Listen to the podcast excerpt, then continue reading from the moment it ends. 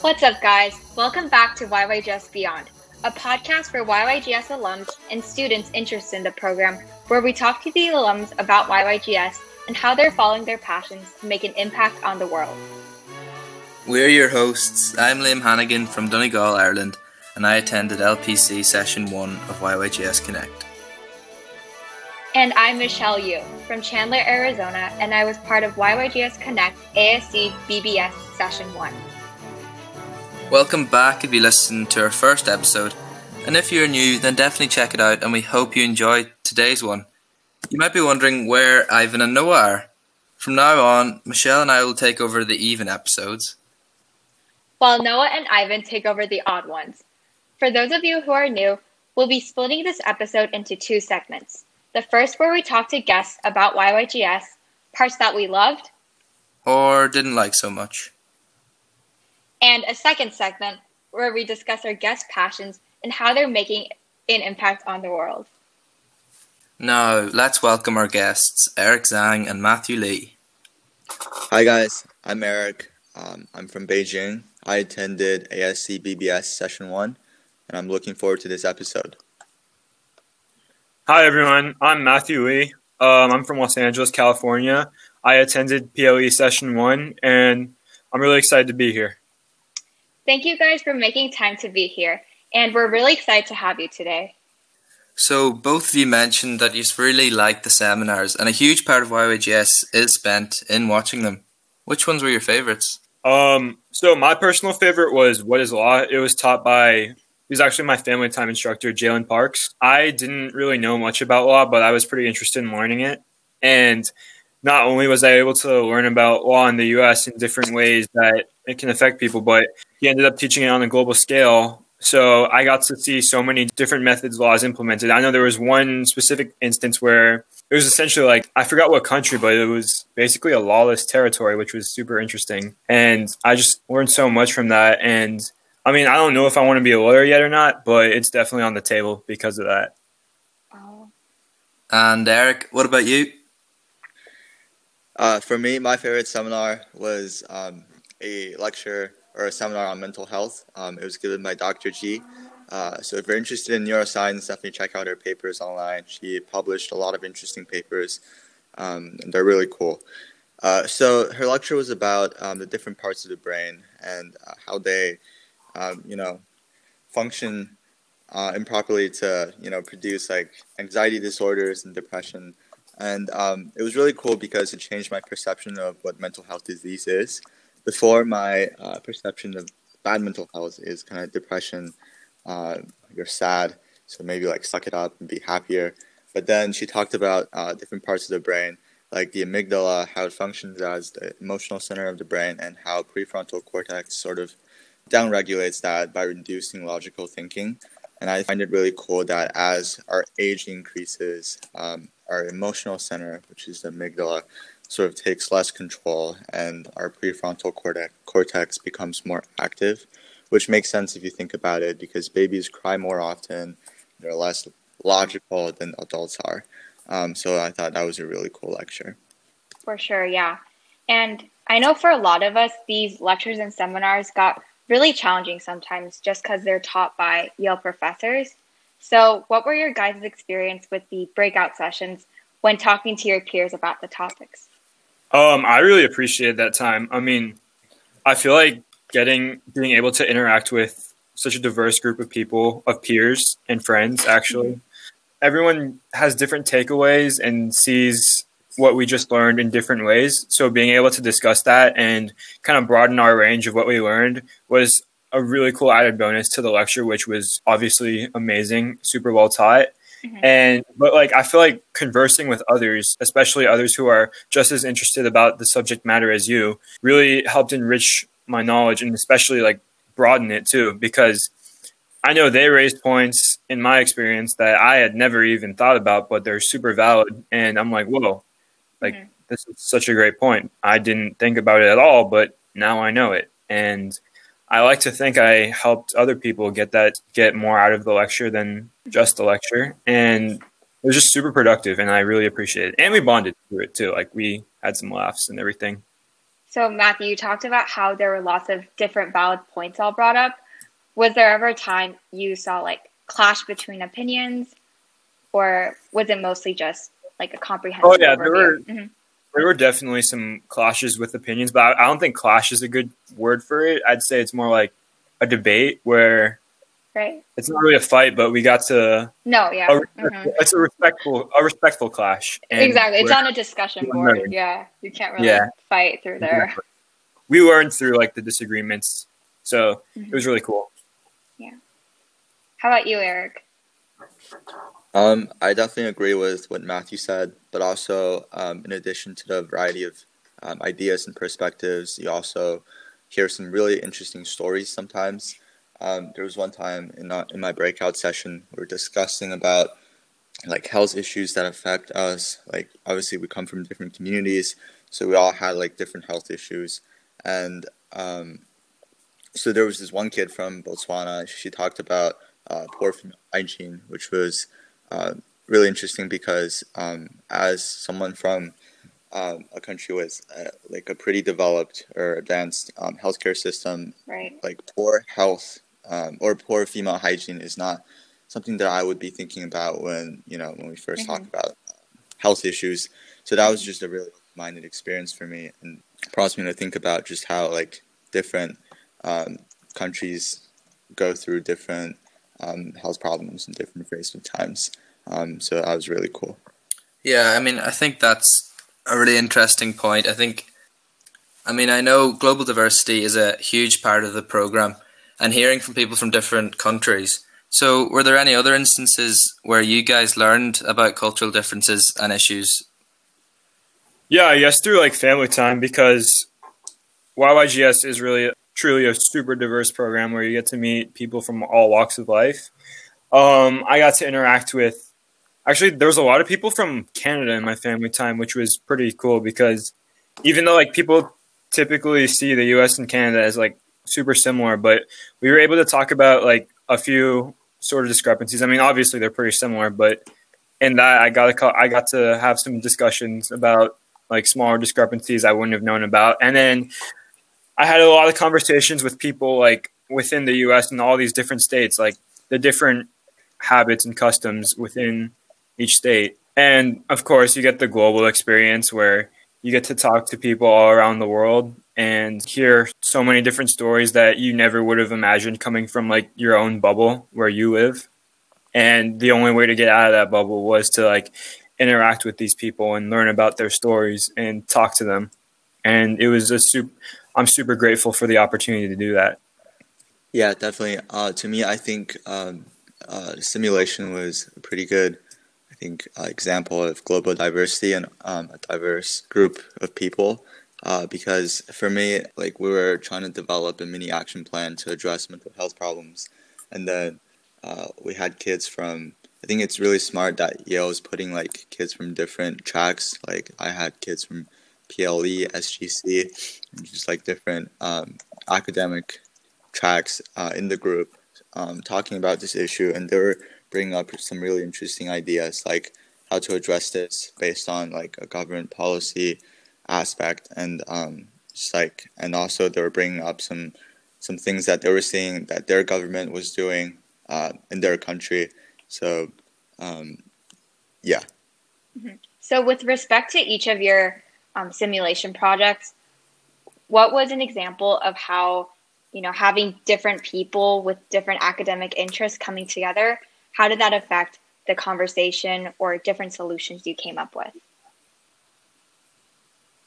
Um, I was just going with what I said. I think definitely there were times when we disagreed because I was trying to solve or look at this issue on a more uh, neurobiological aspect, and Right. then there were mm-hmm. kids in my group trying to solve it, like you know, address the different policies that could be improved on.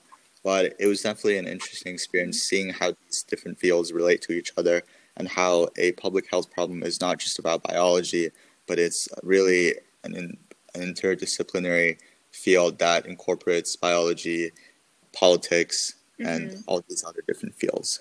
So, ultimately, at the end, were you able to come up with a solution that addressed all of these different fields?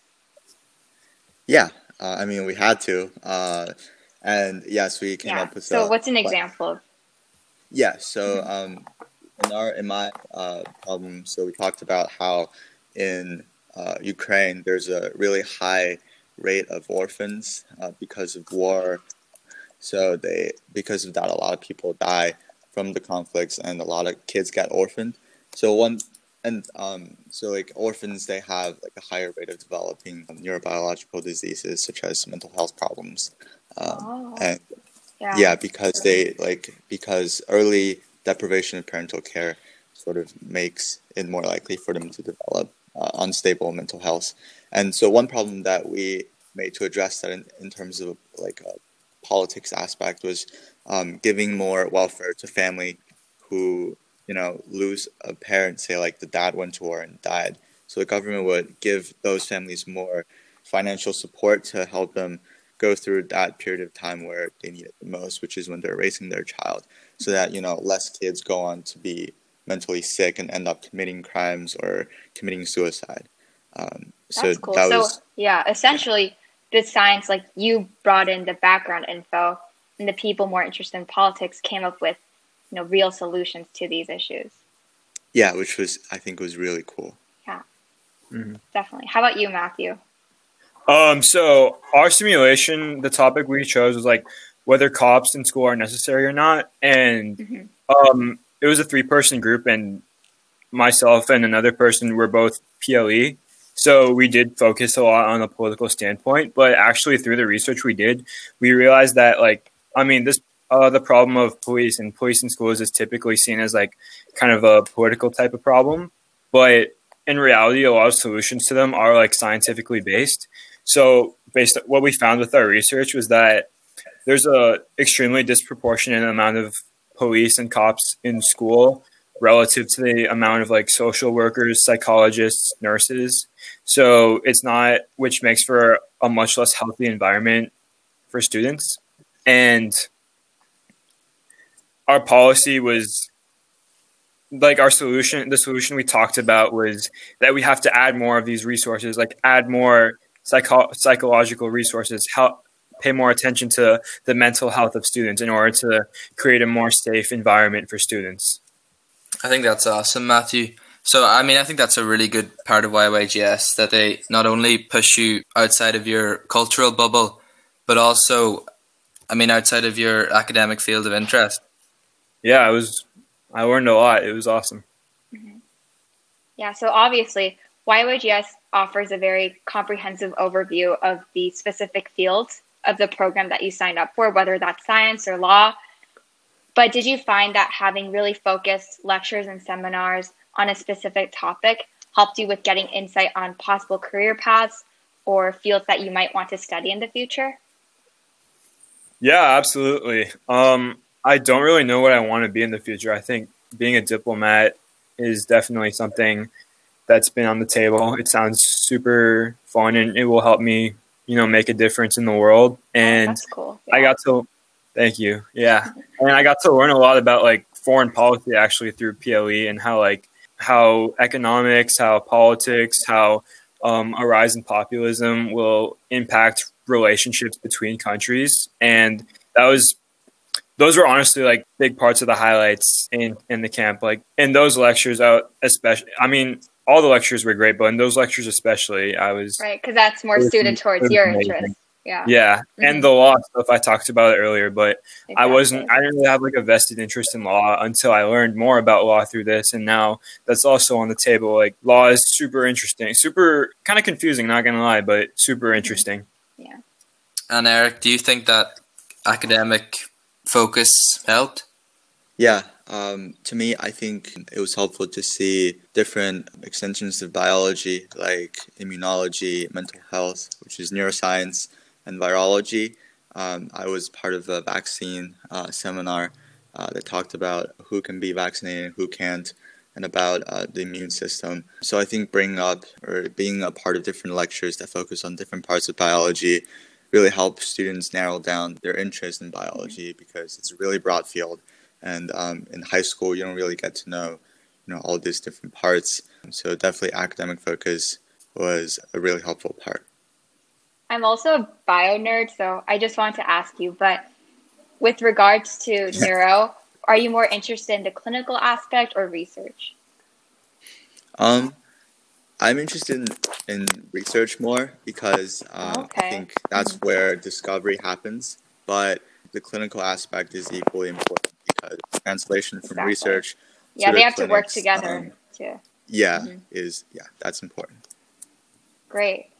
So, as we wrap up, what advice would you guys have for students looking to apply to YYGS? So first of all, if you're having any second thoughts about applying, don't have those second thoughts. Even though it was online, um, the two my two weeks at YYGS were definitely one of the best two weeks I've ever had in my life, and I can only imagine how great it would be in person.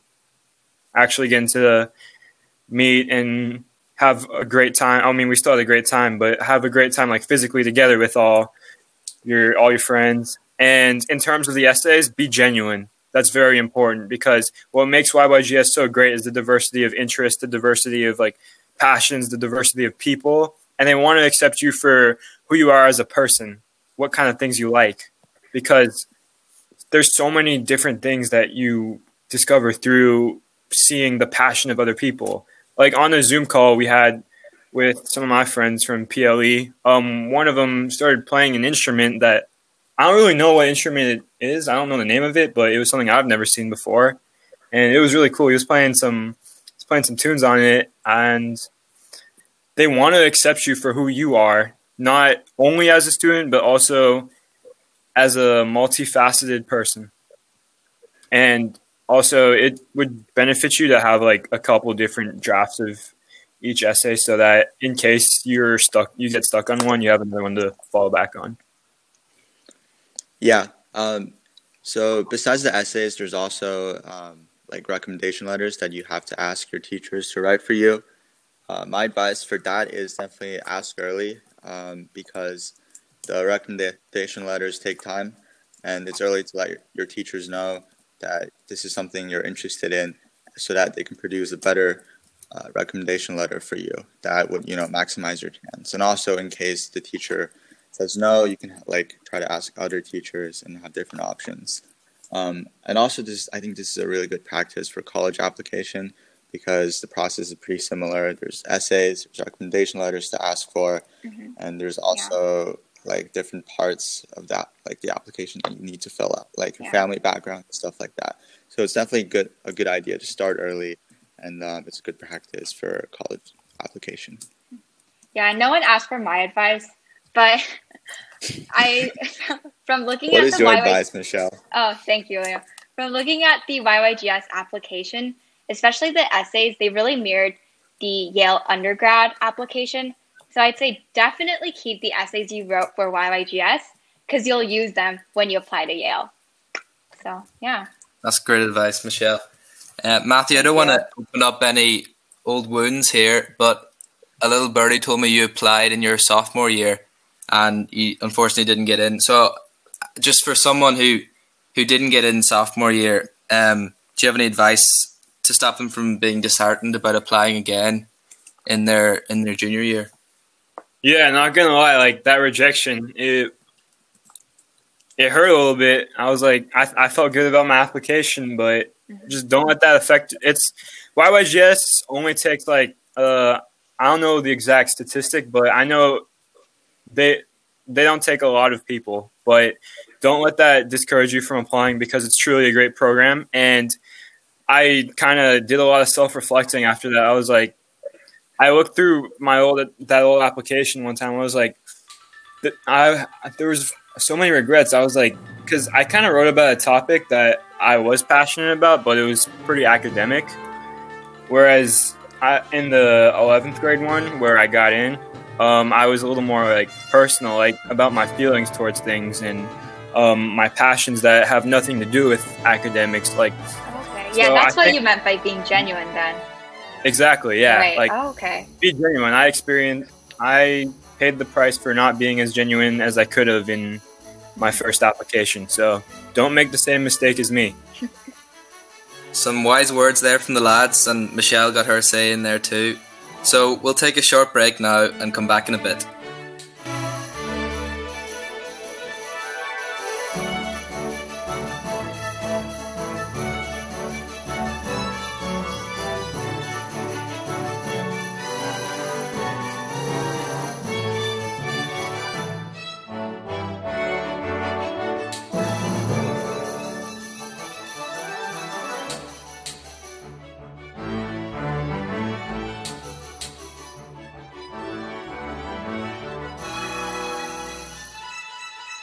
Bye.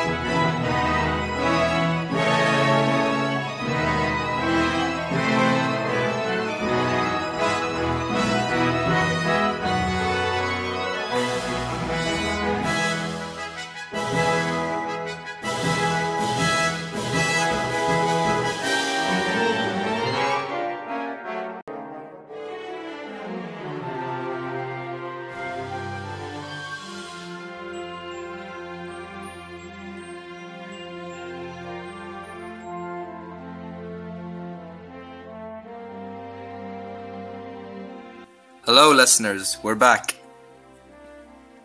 Hey, Liam, have you checked out this blog? It's got some pretty cool articles on it. Oh, let me have a look. Wait, Michelle, we're recording right now. Oh, my bad, my bad. But actually, you're pretty close for today's episode topic. We'll be talking about the media. In the media today, there's so much information and news out there. How do we know exactly what to read, watch, and believe? Exactly. I mean, take the issue of hydroxychloroquine at the start of the pandemic. On one side, we had the big man, President of the United States, along with Fox News, who have been in support of its use, citing research that suggests the efficacy of hydroxychloroquine. But many medical professionals, including Dr. Anthony Fauci, have argued against the widespread usage of the drug citing different studies that deem it to be inconclusive or ineffective. Although the big man himself and Fox News might not come off as the best experts to listen to, we should definitely take time to research the sources. Before making a judgment, the differences in these cited sources should be considered. Definitely. We should always consider the different perspectives that could shine different light on the same issue so that we can develop a multifaceted understanding. But for those of us who want to express our views, we might be wondering how we can share understanding and opinions. Well, lucky for us, today's guests are quite the experts in this field. So please welcome back Eric and Matthew. So, both of you have or are part of online publications that tackle and analyze such issues. Could you tell us a little bit about your recent work and how you guys got started? Yeah, so I founded On the Fence blog in the summer after ninth grade, after I attended uh, American Politics Institute at Georgetown. So I had really great conversations with my friends who are very engaged in politics, as evidenced by the fact that they're at this political camp. So we just had really great conversations, and they all had different views on things. So I was like, I got a lot out of that. So I was thinking, why not, you know, publicize these conversations and try to get try to help people learn from these conversations because I certainly learned a lot from them. So essentially, um, through my blog, I promote opinions that are all across. Okay, this can I redo that? I'm sorry. Mm-hmm. Kind of on three. Yeah. Two. One. So I founded On the Fence blog in the summer after ninth grade, after attending the American Politics Institute at Georgetown. So through that institute, I had really great conversations with my friends who are really involved in interested in politics, and I got a lot out of those conversations. So I was thinking, why not, you know, publicize those conversations so hopefully other people can get the same amount of knowledge out of those conversations like we did. So through my blog, I promote different opinions from different people all across the political spectrum. I promote civic engagement among students, and what I think is the cornerstone of my blog is dialogue from politically and geographically diverse students about really important issues. So they're called roundtables, and I facilitate them. So we essentially have a written conversation about these issues, and the goal is to kind of have a sort of debate slash dialogue, but through the disagreements that we will inevitably inevitably have, it's more collaborative where we work to see the other side rather than you know divisive and and aggressive. So we all like learn stuff from it, and it's it's really important, and especially in what I see as a pretty divisive climate right now. Yeah, and I think especially for um, political issues, lots of people see it as a fight between you know two major parties, but yeah. through work like yours, we're really able to come together and have the same goals and um, solutions in mind. So that's really yep, cool. That's the plan. Mm-hmm. So, Eric, can we get a quick background on your online publication? Yeah. Uh, so the online publication that I'm a part of is called Valley Economist. Uh, it's a student-run business consulting and analysis organization. I post articles on political trends, which is which is just one of the many sections of our articles. Uh, we also post articles on the latest uh, business and industry trends, investment principles. Uh, since business and politics are interconnected, sometimes write about how politics influence international economy. Um, so some of the latest articles that were posted about was uh, the discussion of whether or not now is the right time to invest in space travels, as well as an analysis of the effectiveness of the stimulus check in the U.S. Um, but as I mentioned before, I'm interested in public health, but I've come to understand that public health is more than just biology, it's closely tied to politics. Uh, I think the coronavirus pandemic is a pretty good example. Um, like tackling the virus and coming up with vaccines have to do with biology, uh, but in terms of prevention, it's got to do with social science and uh, government policies. So convincing people, like to, like convincing people to wear masks, have to do with government regulation and communications. Um, so in many ways, uh, politics affect uh, the trajectory of public health, and um, so I think uh, the reason why I've joined Valley Economist to write about reviews of political shenanigans and policies is to deepen my understanding mm-hmm. of uh, global politics and its relationship to public health. Uh, but also, I think being a part of this online publication is just a great chance to improve my reading and writing skills uh, because in order to produce quality writings that people enjoy to read, you need to be keeping up with the news. Uh, and um, I've come to understand that when I'm reading about politics and thinking about how I write my reviews, I should be thinking or taking in what I read with a grain of salt because some articles are pretty politically biased. Uh, I read I read one article by a guy who's against wearing masks, uh, and I have to admit he mentioned some pretty solid points why he's against it. But at the end of the day, uh, not wearing mask is still terrible to flatten the curve. Um, and I think the work so, both of you guys are doing is crucial at this point um, when we're going through so much change, both politically and and in respect to public health, like um, Eric was saying. So I think, yeah. Sorry, can I say that again? yeah. And three. Sorry, Ivan. It's all right. Three, two, one yeah, so I think the work that both of you are doing is extremely important, especially in the chaotic movements of today with respect to movements like BLM or Corona. So, with these collaborative efforts, I know Matthew talked about networking through attending his summer camp, which I think is great, but there are some students who can't afford or have the opportunity to attend these camps. So, what do you guys think are ways that students can get connected to each other? Oh, social media is definitely a big one. Like, you know, you can, I see now, like, we can connect with each other virtually, like we did in this camp, but it doesn't have to be like limited to a camp. You could use social media, you can use things like Twitter or just finding interest groups that fit you, and you can interact with a lot of people and, you know, have important conversations where you can get knowledge out of it Mm-hmm. Yeah, I agree. Um, social media is definitely a big part of connecting with people, and also I think in terms of getting more views for your websites, uh, if you you're trying to get more views and more attention to your blog, I think there are like online tutorials of how to like increase or like based on like algorithm. Oh, of really? The site. Yeah, it's really cool. Oh. Like you can do like you can do stuff that sort of like put your site on top of the list when you search up something. So say like Matthew writes about I don't know debate about wearing mask, and there, I think there's like tutorials that teach you how to oh, like I thought you had to pay for stuff like that. stuff. Yeah, I always thought that too. Yeah. Yeah, th- like I think yeah, but like I think there's also like free YouTube videos that you can watch. Like hacks? you out, which yeah, hacks. Yeah, I'll keep that in mind. nice. Yeah. See, we were learning something right now. Exactly. Yeah. So, Eric, I know you talked there about the um, shenanigans that politicians be getting up to. So, I was wondering how you avoid bias um, in your stories, and how, I mean, why why do you think it's important for people our age, for high school students, to get in depth understanding of those kind of issues that you were talking about? Yeah, thank you, Liam. I think um, in terms of bias, it's definitely like easy for everyone to you know think in terms of uh, you know what they like to think is going to happen.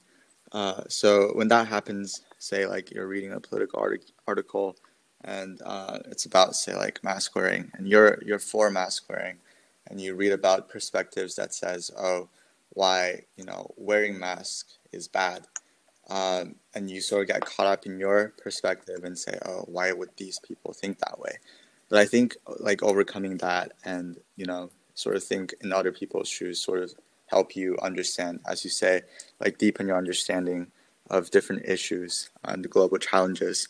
Because um, it's interesting that some people are against masks not because they think, "Oh, um, wearing masks makes me look stupid" and all that stuff. It's because some people are Im- immuno compromised that you know wouldn't allow them to get vaccinated. So the story behind vaccine is you get injected with a weak, weaker version of the virus, and people who are not immunely uh, like fit enough for the vaccine might die from the injection. So that's why they're saying, oh, like you know, don't inject kids or old people with this vaccine because they're the ones that are most vulnerable. Um, so I think getting that second, you know, perspective or thinking more about why people say or believe in certain things should definitely help you understand uh, different perspectives and deepen understanding of different issues. And while we're on the topic of bias, I had a really interesting conversation with my friend, and we were talking about how there's no such thing as a not biased article. Like in school, teachers really stress to us how important it is to get sources that aren't biased. But you know, realistically, that isn't very possible. So I was wondering what your guys' thoughts on that were. Well, with my blog, actually, I I encourage the writers to use their bias because you can get facts anywhere. Like you could just look those up, look up statistics, look up facts, and you can get it. But through my blog, I want people, I want students specifically to express their opinions and Mhm. share their opinions and share why they believe that, Right. so that whether you agree with it or not, you know where they're coming from and you know why they think that way, and you can kind of actually something. promote bias in order to have a better comprehensive perspective on the topic. Yeah, like promote understanding of different arguments. Right, Because- right. Different opinions, yeah. Exactly. For those students who already have an in depth understanding, what are some possible ways they can get involved in order to share their opinions within their communities and maybe even globally? Thank you, Michelle, for that question. I think You're very Uh, welcome. yeah, like you know, you can like definitely join publications like Matthew and I did. I mean, Matthew founded his publication, which is great. Uh, but there's also, I think, ways for you to share your opinions without having to be a part of a publication. Like in your school, I'm sure there's like newspapers and stuff. Uh, so you can like publish articles on, you know, maybe a section of your school newspaper that share your opinion on certain, I don't know, like uh, topic, um, and you know, invite other people to uh, join you, um, which I think is a great way to express your opinion. But in terms of like like if you're already a part of uh, a publication, I think trying new things um, is a pretty good way to like even you know get more understanding of the topic. For me, um, I sort of uh, you know did politics without having any idea of what politics is because I'm interested in public health.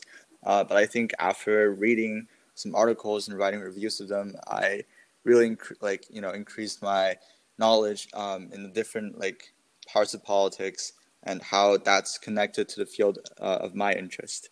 Um, so I think for those of you who are who already have an in-depth understanding of the topic, if we try to connect your topic to some other field, uh, you'll find some pretty fascinating things. Um, I know it sounds simple, but just like speak out. You know, don't be afraid of expressing your opinions. People don't have to agree with you, but they should at least respect your opinion, talk about your opinion, and may- maybe you'll learn something. Maybe they'll learn something, but just don't be afraid to say to speak out on what you believe in. So, what platforms or ways do you think they could speak out? Um, definitely social media is one. Some people have large followings and like talking about it through their story or something like that. That could definitely influence some opinions. Just in term when they're with their friends and So even If- just in casual conversation. yeah, just in casual conversations. I mean, like it doesn't have to be actively brought up, but if you know if the Right, right. conversation Like they don't have to start a blog like you. It can be as Yeah, no. yeah, conversations with your friends. little things like that those make a big difference you know those make you think differently those Mhm. little interactions can have big impacts on the way you perceive things Yeah, and then what about your own publication? I mean, can people get involved and jump into the discussion there? like on my publication Yeah. defense blog yeah absolutely um so our website's www.onthefenceblog.com and there's like a contact us page so if you want to you know hit us up there's something that you're interested in writing we take guest pieces we take like different submissions we take we incorporate a lot of guest writers into articles. Actually during the covid-19 what we did was we had people from different countries um, analyze their experience within their specific country with the pandemic. So we're all we're all ears and we have an instagram on the fence blog and you can definitely dm us or add to the question sticker and highlights whether you want it, it if you have some topic suggestion or if you want to get involved with the blog we definitely want to hear more opinions and we definitely want to have more diversity even more than we already have because diversity i personally believe is really really really important So, how did you come up with the name, like on the fence, for your blog? oh um so i do fencing and i actually oh, naming the blog was kind of a crazy process. Like I had so many different names I was thinking of. I was like, no, this one doesn't work. like but- what?